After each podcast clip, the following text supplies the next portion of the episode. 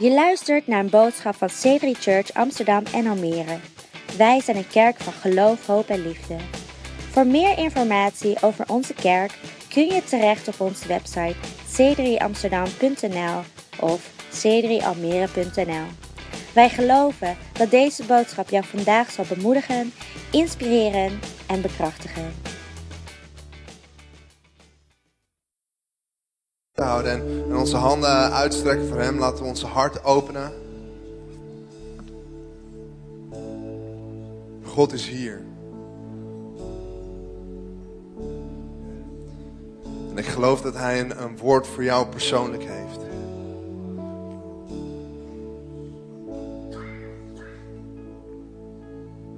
Misschien heb je de overtuiging dat God niet meer spreekt.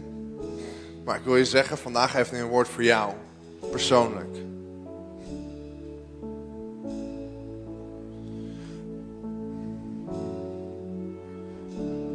Ik denk dat er hier mensen zijn en de afgelopen weken heb je gemerkt dat het van binnen heel chaotisch is geweest. Je bent heel onrustig geweest. Je bent misschien omdat je zo onrustig bent geweest, misschien wel heel onvriendelijk geweest naar de mensen om je heen. En ik geloof dat God vandaag rust heeft voor jou. Op dit moment.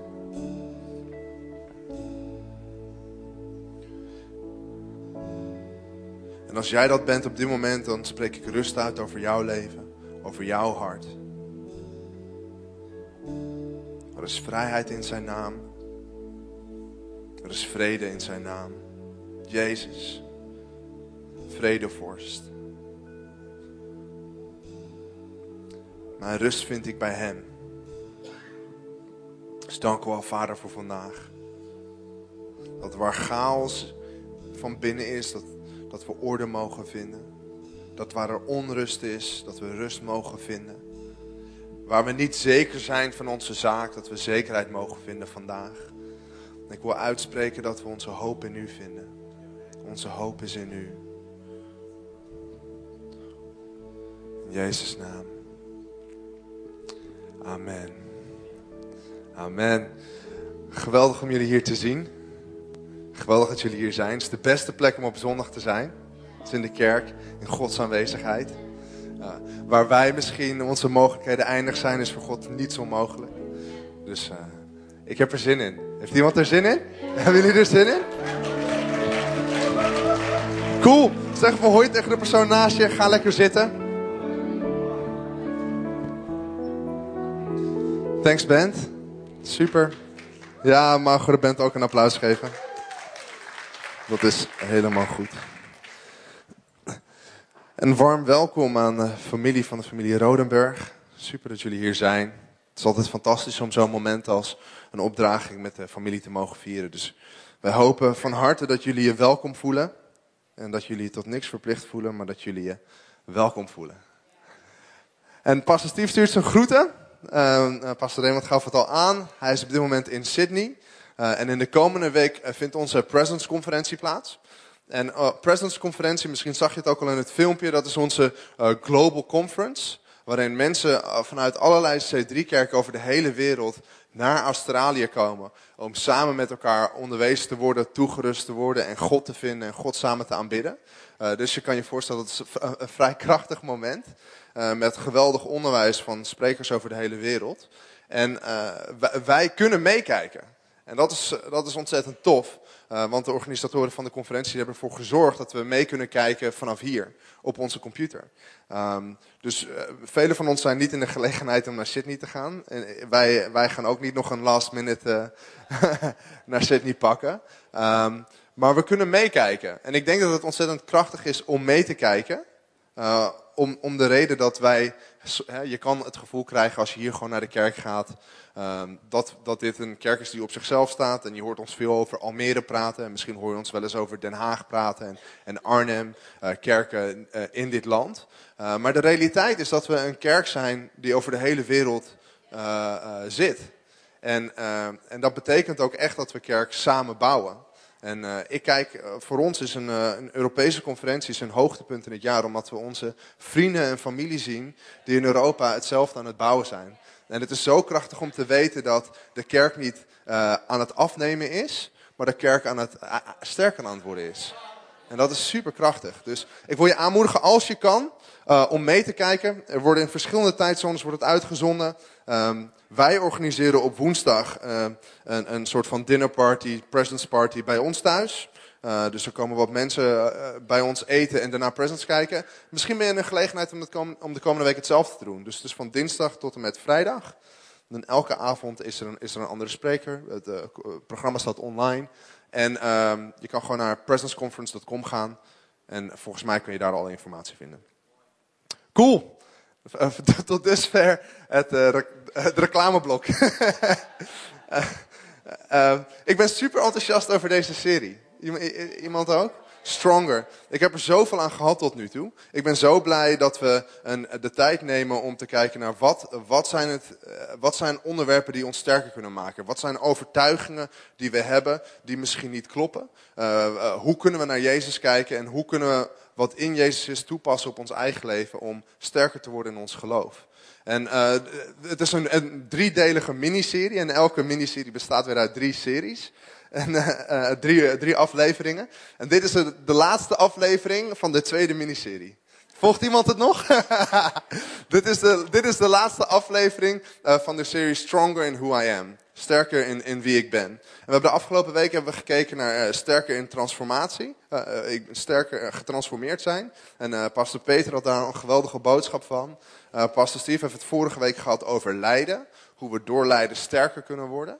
En, en, en onze overtuiging over wat lijden inhoudt en waarom er lijden is uh, in de wereld, heeft hij aan de kaak gesteld. Dus mocht je afgelopen weken hebben gemist, ik denk dat het ontzettende uh, interessante en uh, bekrachtigende preken zijn om terug te luisteren. Dus doe dat ook vooral op onze podcast. En vandaag gaan we kijken naar het onderwerp van gered zijn. Het onderwerp van gered zijn. Dus sterker in, in wie ik ben. en, en de subtitel is gered en sterker gered en sterker. Ik denk dat uh, uh, velen van ons hier, uh, misschien niet iedereen, maar een aantal van ons hier hebben zeker een moment gehad, en je kan je nog herinneren, de eerste keer dat je God echt hebt ervaren. En dit, is, dit is een gesprek wat ik graag altijd met mensen heb. En laatst vroegen we dat in, in onze connectgroep. wat was je ervaring? De eerste keer dat je tot geloof kwam, de eerste keer dat je Jezus echt had ervaren. En dat is voor ons allemaal heel persoonlijk. Die, die allereerste keer dat we een aanraking hebben uh, met God en dat Hij zichzelf aan ons openbaart. En voor sommige mensen kan dat vrede zijn. Voor sommige mensen kan het rust zijn. Voor sommige mensen kan het kracht zijn. Voor sommige mensen kan dat uh, vreugde zijn. Ik weet dat sommige mensen die zijn in lachen uitgebarsten en die, die voelden zich ontzettend blij toen ze voor de eerste keer uh, God hadden ervaren. En voor, voor mij was die ervaring was genade. De allereerste keer dat ik God echt had ervaren, is, is uh, denk ik elf jaar geleden. Uh, op een jeugdconferentie van deze kerk. toen David Spronk voor mij aan het bidden was. En ik, ik had ervaren dat alles wat tussen mij en God instond, dat Jezus dat had overbrugd. En, en dat was zo'n overweldigend gevoel van genade. En, en, dat was mijn eerste ervaring met God. En ik denk dat velen van ons hebben een, hebben een eerste ervaring van, met God. En dan gaat het leven verder. en die allereerste ervaring, die lijkt voor sommigen van ons heel ver terug. We weten dat we uh, gered zijn van zonde op het moment dat we Jezus accepteren in ons leven. Maar tegelijkertijd hebben we de ervaring uh, dat uh, zonde niet ophoudt. Dat we niet ophouden met zondigen omdat we gered zijn. En dat is een, dat is een hele complexe paradox.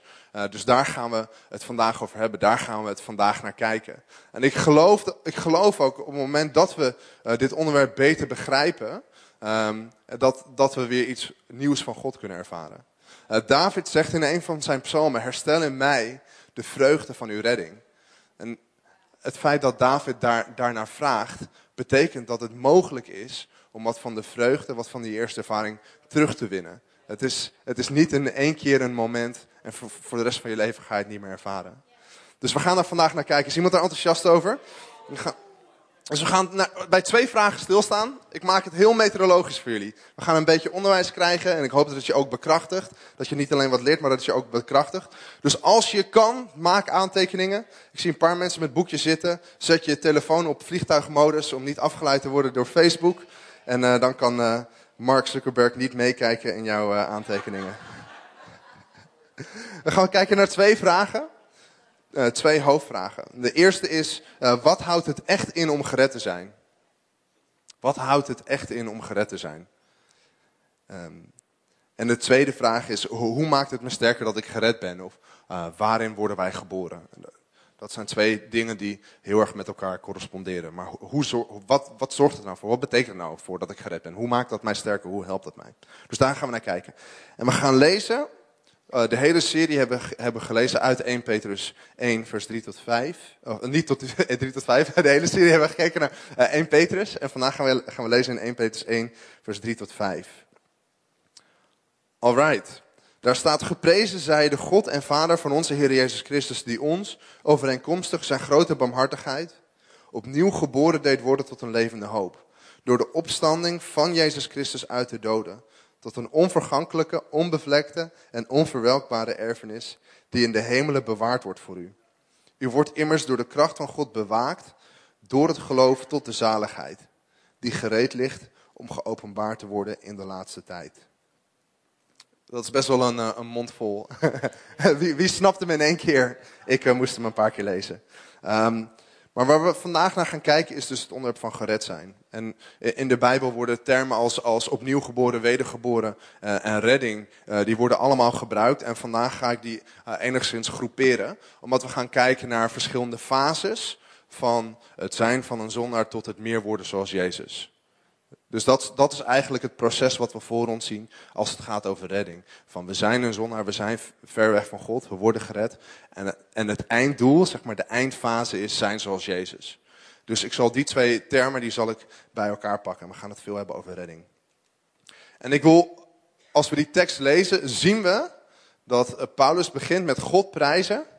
En dat uh, een nieuwe geboorte zorgt voor een aantal effecten. Maar het begint dus daarmee.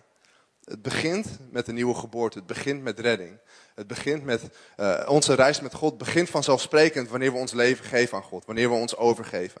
En ik wil je aanmoedigen, als je hier vandaag bent en je hebt dat nog nooit gedaan. Je hebt nog nooit uh, je hart overgegeven aan Jezus. Dan is hier vandaag een, een uitstekende mogelijkheid om bij Hem te komen. Um, maar daar begint onze reis met God.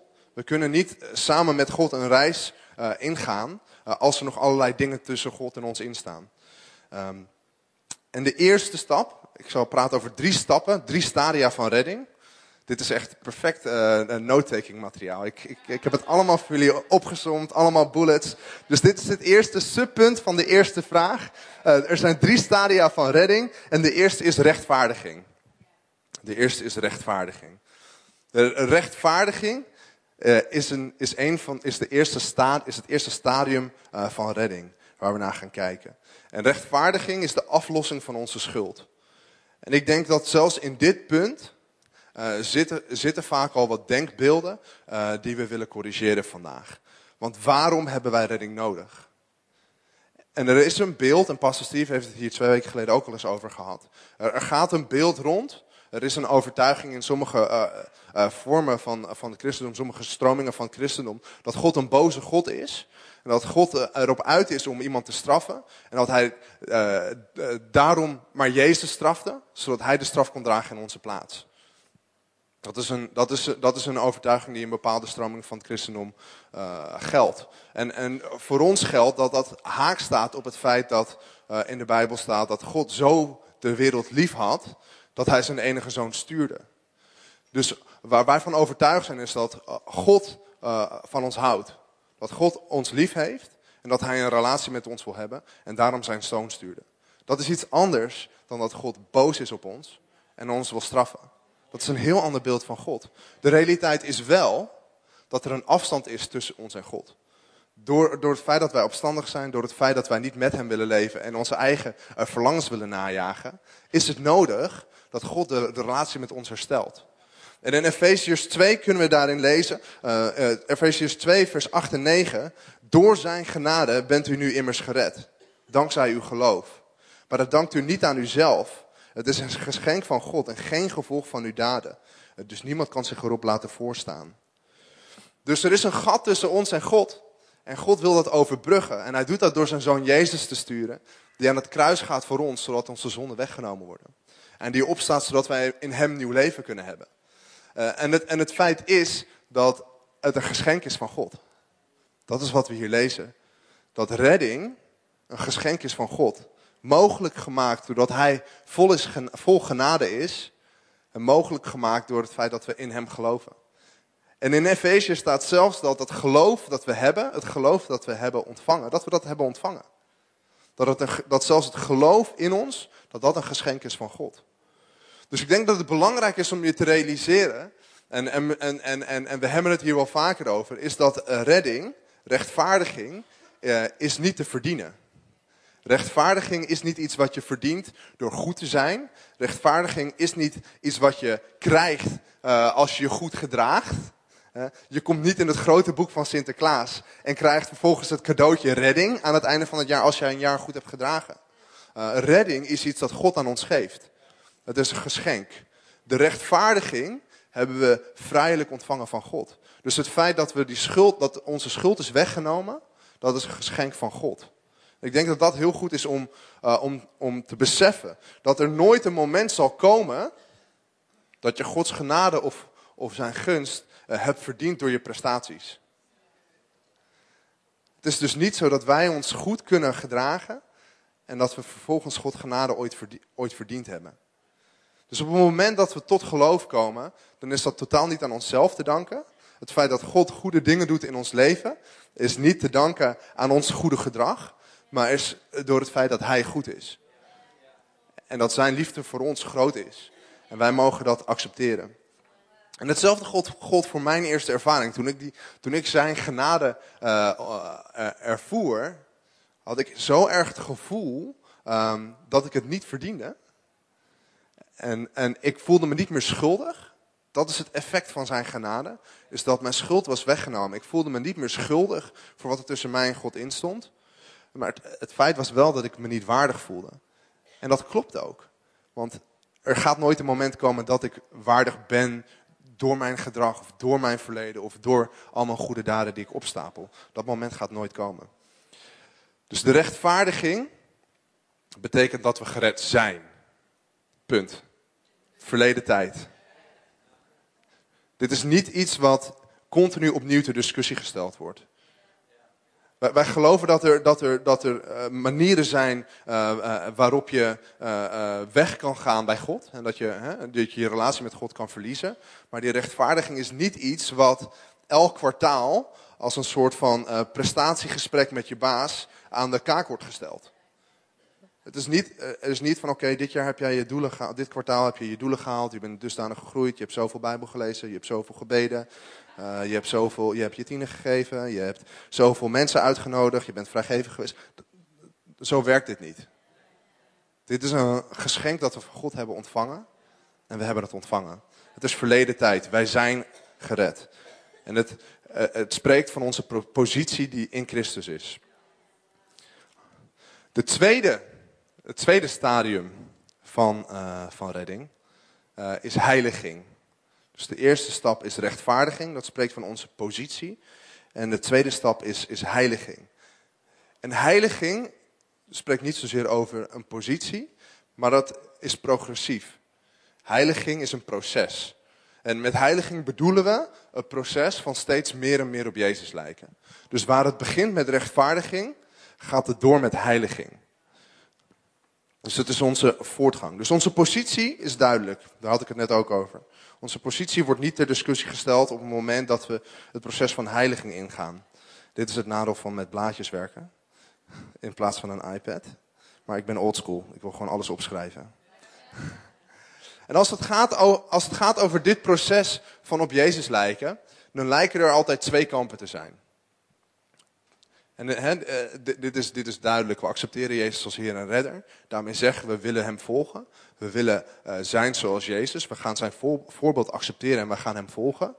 Um, maar onze re realiteit is ook, en volgens mij, in ieder geval, ik word hiermee geconfronteerd en we worden hier allemaal mee geconfronteerd. Onze ervaring is dat ook al zijn we vrij van zonde, door de rechtvaardiging die heeft plaatsgevonden, we zondigen nog steeds. En, en Johannes 1, daar staat gewoon duidelijk ook, uh, als we doen alsof dat niet zo is, dan noem ik jullie leugenaars. En God is niet een God. Mag je zeggen dat God niet een God is waarbij we een masker hoeven op te houden. Uh, en zeggen van oké, nu zijn we gered, nu ga ik de goede christen spelen. Er is een proces van, waar God on, ons in mee wil nemen om meer op Jezus te lijken. Maar het is zo belangrijk om niet te doen alsof we goed zijn. En niet te doen alsof we als Jezus zijn. Maar eerlijk te zijn ten opzichte van God. En Hem ons mee te laten nemen in dat proces. Het, ik denk dat het een valkuil is uh, in, in, in, in, in dit stadium van heiliging. Om de fouten die we maken. In ieder geval, ik, ik heb ervaren dat dit mijn valkuil is. Dat wanneer ik een fout maak, dat ik niet naar God toe ga. Maar dat ik hem goed probeer te maken. Dat mijn eerste reactie is, oké, nu ga ik gewoon, nu ga ik andere goede dingen doen om mijn fout weer goed te maken. Klinkt dat herkenbaar voor iemand? Toch? En um, uh, ik denk dat het on ontzettend belangrijk is om uh, proberen te zijn zoals Jezus. Maar op het moment dat we fouten maken, moet onze eerste reactie zijn om bij God te komen. Want het is niet zo dat genade ons heeft, dat we zijn gered door genade en dat genade vervolgens geen rol meer speelt. Paulus, of, uh, Petrus zegt in 2 Petrus 3, uh, moedigt hij de kerk aan groei in uw genade en kennis van de Heer Jezus Christus. Groei in uw genade. Dat is best wel bizar. Dus het is niet een statisch iets van oké, genade heb je ontvangen, nu verandert er niks meer. Maar we kunnen daarin groeien. En daarin kunnen we afhankelijk blijven voor God. Maar er zijn twee kampen als het gaat om het proces van meer en meer op Jezus lijken. En de een is genade, genade, genade. Alles op genade. Het maakt niet uit wat je doet. Het maakt niet uit hoe je je gedraagt. Het maakt niet uit of je zondigt. Genade bedekt alles. Dus je hoeft niet je best te doen. Genade, genade bedekt alles. Dat is het ene kamp. Tegelijkertijd uh, zegt Paulus in 1 Timotheus 4, uh, oefen jezelf in goddelijkheid. Beoefen jezelf in een vroom leven. Dus dat betekent dat Paulus zegt, nee, je, moet wel echt hier iets aan doen. Je moet wel echt aan aan de slag uh, om een goddelijk leven te kunnen leiden. Het andere kamp is, dat staat daar haaks tegenover, van oké, je bent gered door genade, nu moet je werken. Nu moet je aan de slag, nu hangt het allemaal af van jouw discipline. Maar tegelijkertijd zegt diezelfde Paulus in Galaten 3, dat bent u werkelijk zo dwaas om weer op uw eigen kracht te vertrouwen en niet langer op de geest. En, en een andere vertaling zegt, bent u werkelijk zo dwaas om weer op uw eigen... Oh, dat, staat, dat is dezelfde vertaling. Grapje. uh, voor, voor het werk dat God in ons, in ons wil doen. Dus dat zijn, dat zijn twee kampen. Dus ik denk dat Paulus probeert te zeggen: nee, het is niet alleen genade, want je, er is wel echt uh, werk aan de winkel. Maar aan de andere kant is het ook niet alleen maar van onszelf afhankelijk. Want we moeten, we moeten op de geest vertrouwen, niet alleen maar op onszelf. Uh, hij zegt in Filippenzen 2 dan ook: uh, blijf jullie redding uitwerken in diep ontzag voor God. Want hij werkt zowel in jullie wil als jullie werken. Blijf je redding uitwerken. Dat betekent dat het een continu proces is. Blijf, blijf dit doen. Blijf je redding uitwerken. Dat betekent dat het niet over is als het eenmaal is gebeurd. We blijven dit doen. Er, komt geen moment dat we stoppen met onze redding uitwerken. En, en laat me zeggen, uh, werk uit is iets heel anders dan werk voor. Dus niet werk voor je redding, maar werk je redding uit. Dus als het begint bij redding, Werk dan door. Blijf doorwerken. Blijf vertrouwen op Hem. En weet dat wanneer jij uitwerkt, dat God in jullie werkt.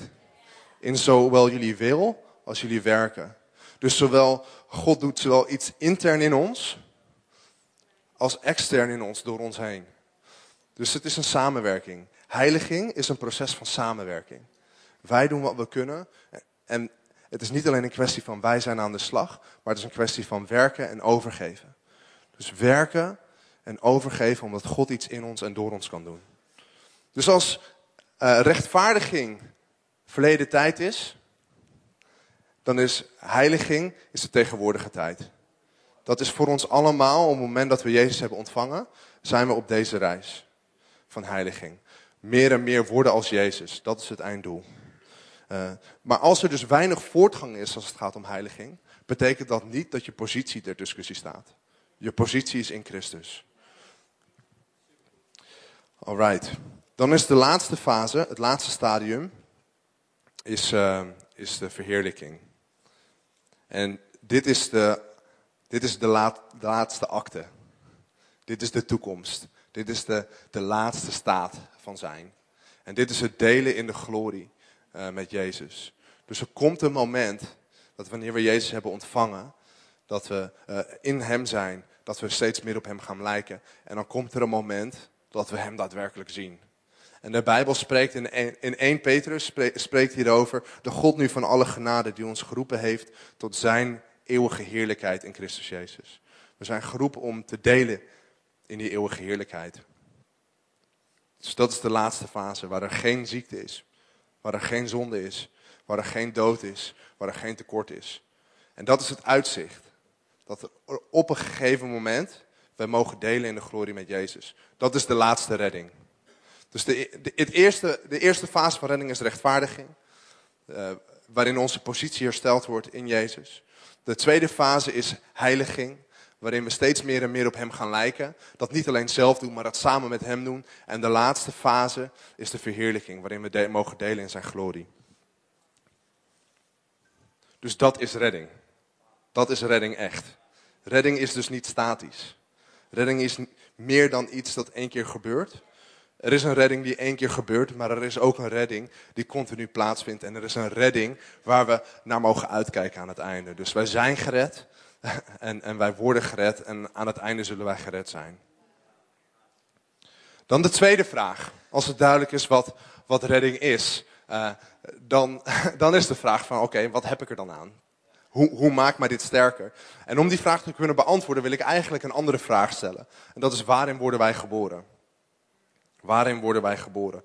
In 1 Petrus 1, die, die, de tekst die we in het begin lazen, staat dat we opnieuw geboren worden tot iets. Dus als je geboren wordt, en, en, en ouders die kunnen hierover meepraten, dan is er altijd een context. Dan is er altijd een omgeving aan de geboorte. Dus velen van ons zijn of thuisgeboren of in een, in een ziekenhuis, waar er mensen om ons heen staan, uh, waar we in een familie geboren worden met bepaalde eigenschappen. Uh, er zijn bepaalde middelen om de geboorte te doen plaatsvinden. Maar vooral als een baby geboren wordt, dan is dat een begin van iets. En dan is er een uitzicht op de rest van je leven. Dus er is een context aan een geboorte. Een geboorte is nooit op zichzelf staan. Er is altijd een context. En voor onze geestelijke geboorte geldt hetzelfde. Dus op het moment dat we opnieuw geboren worden, dus dat we gered zijn, dan worden we geboren tot iets. En er zijn twee dingen die Petrus beschrijft waarvoor we geboren worden. En de eerste daarvan is een levende hoop. Dat we geboren worden tot een levende hoop. Door zijn genade, door de opstanding. En hoop is een, hoop is een woord dat uh, in de Bijbel heel anders is dan in ons dagelijks leven. Want als wij uh, vroeger op school wel eens zeiden van ja, ik hoop echt dat ik het heb gehaald. Of ik hoop dat ik een voldoende had gehaald. Ja, dan wist je echt alles behalve zeker. Dus als je uitspreekt uh, van ik hoop ergens op, dan zegt dat eigenlijk ja, dat, je er niet, niet, dat je niet echt zeker van je zaak bent. Dat je eigenlijk niet weet wat de uitkomst gaat zijn, maar dat je hoopt dat het maar gaat gebeuren. Uh, en, um, en, en de Bijbelse hoop is een heel andere hoop. Dus waar de hoop van de wereld, als je vraagt van waar baseer je je hoop op? Waar ligt je hoop in uh, voor je leven? Als, je, als ik dat zou vragen aan mijn collega's en, en vrienden die niet geloven, dan, dan, dan zouden ze dingen zeggen als mijn carrière. Um, uh, misschien uh, het huis dat ik kan kopen. Misschien mijn relaties. Misschien mijn welvaart. Mijn diploma's. Mijn kennis. misschien wel voor sommige mensen de economie of de overheid. Um, maar dat zijn allemaal dingen die eindig zijn. Dat zijn allemaal dingen, uh, we kunnen ons diploma niet meenemen langs ons graf. En uh, dat betekent dus dat de hoop die we hier beschrijven, uh, die stopt bij het graf. Er is geen uitzicht op meer. Terwijl onze hoop, onze hoop die zeker is, die is in Jezus. En er staat hier dat door zijn genade en door de opstanding dat we een levende hoop hebben. En er is een reden dat onze hoop levend is. Dat is namelijk dat, dat Jezus, omdat Jezus leeft. Uh, het verhaal van Jezus stopte niet bij het graf. Uh, hij stond op. Hij gaf zijn leven voor ons en hij stond op. Hij overwon de dood. Dus dat betekent dat op het moment dat wij geboren worden in de geest, uh, op het moment dat wij gered worden door Hem en onze hoop in Hem leggen, dat onze hoop niet stopt bij het graf. Want Jezus overwon het graf. En als onze hoop in Hem is, dan is onze hoop gaat verder dan het graf. Onze hoop is levend en onze hoop is eeuwig. En onze hoop is zeker. Dus dat betekent dat als ik mijn baan mag verliezen, als ik morgen mijn baan zou verliezen, dan is mijn hoop niet onzeker. Dan is mijn hoop voor de toekomst niet onzeker. Want mijn hoop is in Jezus. Mocht morgen mijn, eh, mijn, mijn huis afbranden, dan is mijn hoop niet onzeker. Want mijn hoop is in Jezus. Uh, mocht ik morgen vrienden verliezen, familie verliezen, dan is mijn hoop niet onzeker. Want mijn hoop is in Jezus. En mijn hoop leeft. En mijn hoop is eeuwig. Kom op, laten we hem daar inderdaad een applaus voor geven.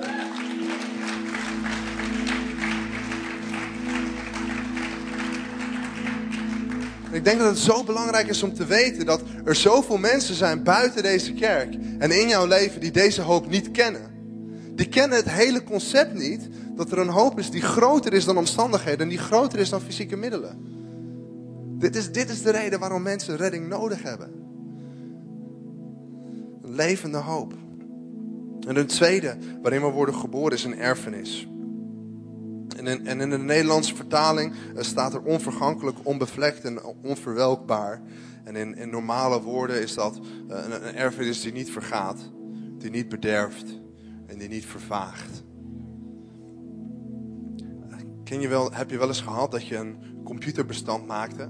Uh, en ik, ik had een, een, twee jaar geleden had ik een, een heel groot, op mijn werk een heel groot bestand gemaakt. Ik, ik was bezig met een analyse.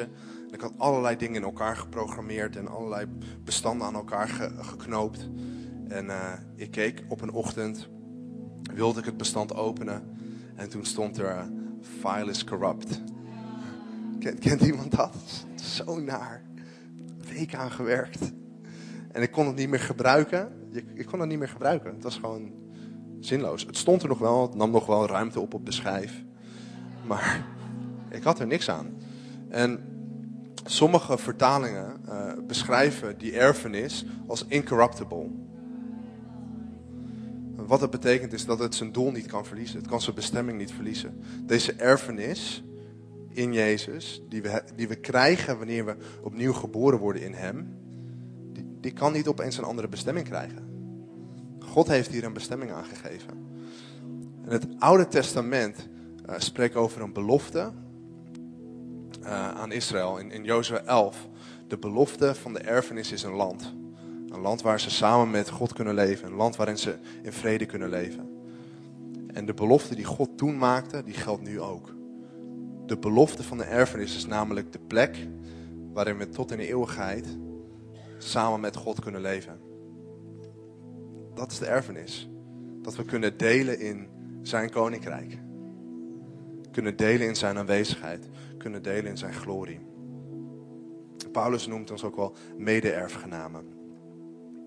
En ik wil afsluiten, met dit. Uh, met hetzelfde waar Petrus mee afsluit. Is, hij zegt uh, uh, dat, dat deze erfenis in de hemel bewaard wordt. En dat u door de kracht van God bewaakt wordt. Door het geloof tot de zaligheid. En ik denk dat dit super belangrijk is om te weten. Dat is dat God jou bewaakt. Dat is dat God jou beschermt. En misschien voel je dat niet altijd zo, misschien ervaar je dat niet altijd zo. Maar op het moment dat we vasthouden aan God en niet onze eigen, niet onze eigen verweersystemen opzetten, niet onze eigen muur bouwen, maar Hem toelaten, dan zegt Petrus hier dat God jou bewaakt. Dat het mogelijk is om door Zijn genade onder Zijn bescherming te vallen. Is dat niet goed? Is het niet goed om te weten dat God niet een God is die ons alleen leidt, maar ook beschermt? Dat onze redding niet continu op de tocht is, maar dat die zeker is en dat die bewaakt wordt door God. En dat we daardoor samen met Hem kunnen werken aan het uitwerken van redding, het uitwerken van een nieuw leven.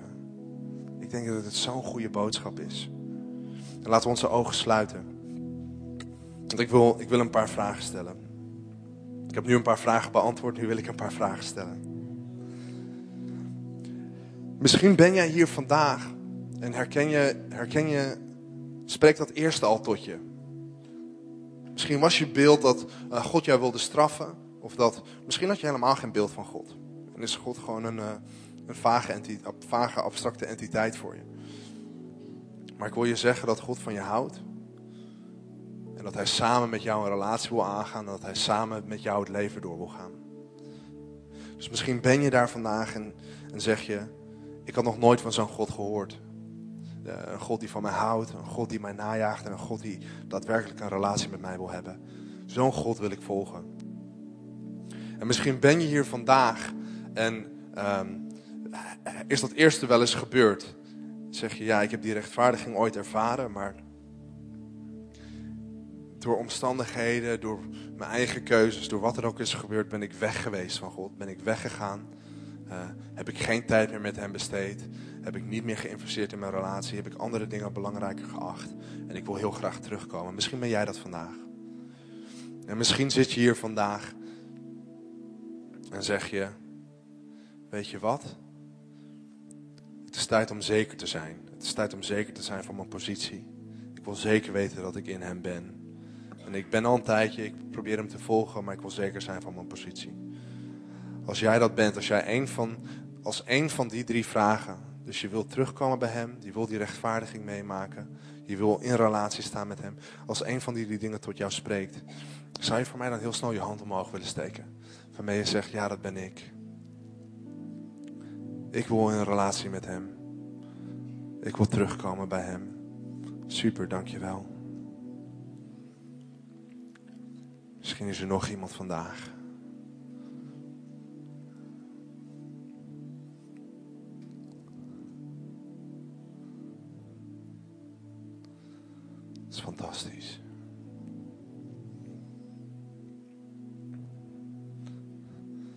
Gaan nu een gebed samen bidden waarmee je zegt uh, dat je Hem wil volgen. En uh, laten we dit gebed samen bidden. Heere Jezus, dank u wel voor wie u bent en wat u voor mij heeft gedaan. Ik, ik keer me weg van mijn oude leven en ik ga u volgen. Leer mij u te volgen. Leer mij u te kennen.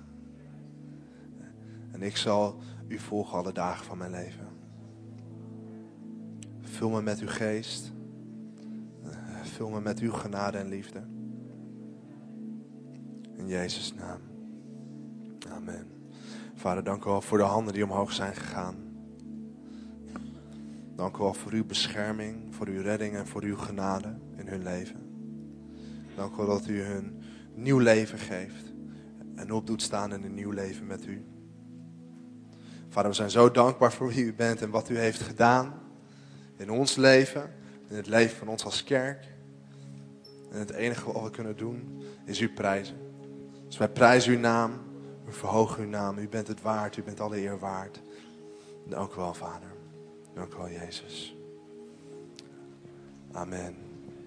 Amen. Supergoed. Uh, voor de mensen die hun hand omhoog hebben gestoken, we zouden het geweldig vinden als jullie aan het einde van de dienst even naar voren willen komen. Willen graag met je bidden en met je praten. Maar voor de rest, wie heeft er zin om straks weer de zon in te gaan? dus te genieten van het weer. Uh, blijf nog even hangen, drink koffie. Drink je koffie lekker buiten in het zonnetje op. En laten we voor nu gaan staan. En we gaan nog een lied zingen. Bedankt voor het luisteren naar onze podcast. We zien je graag terug in een van onze diensten. Kijk op onze website voor tijden en locaties.